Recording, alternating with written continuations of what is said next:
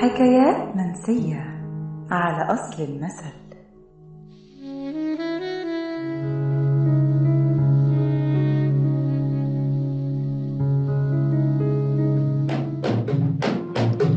استهدي بالله كده وأنا أرقيكي. لا وتفوقك وتروقك وتخليكي عال العال. بس يا حلوة بس رقيتك واسترقيتك من عين بتوع السيما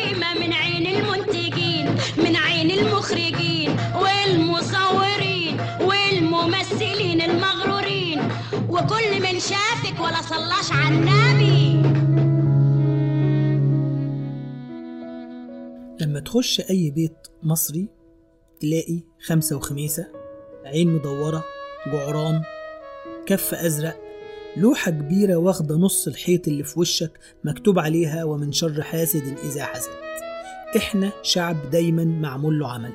كل تفسيرتنا ومبرراتنا بعد ما نتعب ونلف على كل دكاترة مصر نقول ده محسود. التربندوخ التربندوخ. كنا شباب وبقينا شيوخ.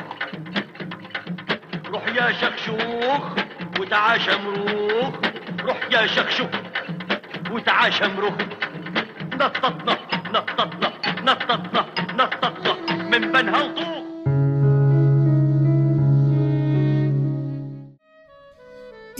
الطقوس الغريبة اللي إحنا عايشينها. ليه أول ما نشوف حاجة حلوة على طول بنقول امسك الخشب؟ ليه على كل عربية تلاقي موجود العين صابتني ورب العرش نجاني؟ زي ما قلنا إحنا شعب معمول له عمل. بس يا ترى إيه أصل كلمة امسك الخشب؟ وليه نمسك الخشب؟ ده اللي هنعرفه النهاردة في حلقتنا من حكايات منسية.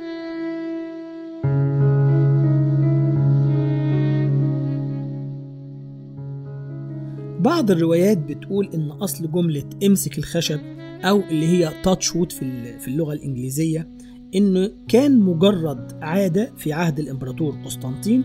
الإمبراطور قسطنطين كان آه، تولى الحكم سنة 311 ميلادية في بدايات القرن الرابع الميلادي يعني تقريبا في عز عصر اضطهاد المسيحية. طبعا عصر اضطهاد المسيحية اللي تزامن مع دقلديانوس في آه، 284 ميلادية آه، الإمبراطور قسطنطين كان 311 ميلادية يعني في عز عصر الإضطهاد. كان المؤمنين بالمسيحية بيسيروا في مواكب عامة سمح ليهم الإمبراطور قسطنطين بهذه العادة وكان بيحملوا صليب خشبي. هذا الصليب اللي كان اسمه ستابروس أو شي إس أو إف. شي إس أو إف معناها الخشب المقدس. هذا الخشب المقدس كان بيسير به المؤمنين بالمسيحية في مواكب عامة والتبرك عشان التبرك والشفاء كان يجب أن يتم لمس هذا الصليب ثلاث مرات متتالية وبعد وضع الصليب المركزي الخشبي في آه، القسطنطينية أصبح الأمر عادة وجزء من التقاليد إن يتم لمس أي صليب خشبي للتبرك به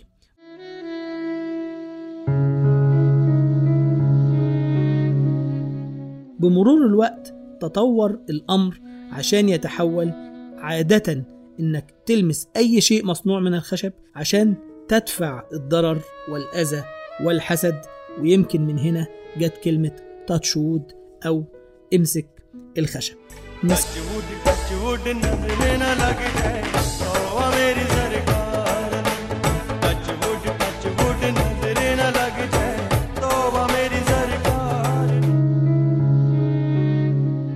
المسيحيين ظلوا بيتناقلوا هذه العادة سواء العرب أو الأجانب لحد ما صارت تقليد شعبي تقريبا بيقوم به الجميع للتحصن من آه، الحسد. ممكن تكون في قاعدة ف آه، عشان هذا الحسد تحط إيدك على الترابيزة على الكرسي اللي انت آه، ماسكه وبدون ما تكون عارف أصل الجملة على طول بتقول تاتشود أو امسك الخشب.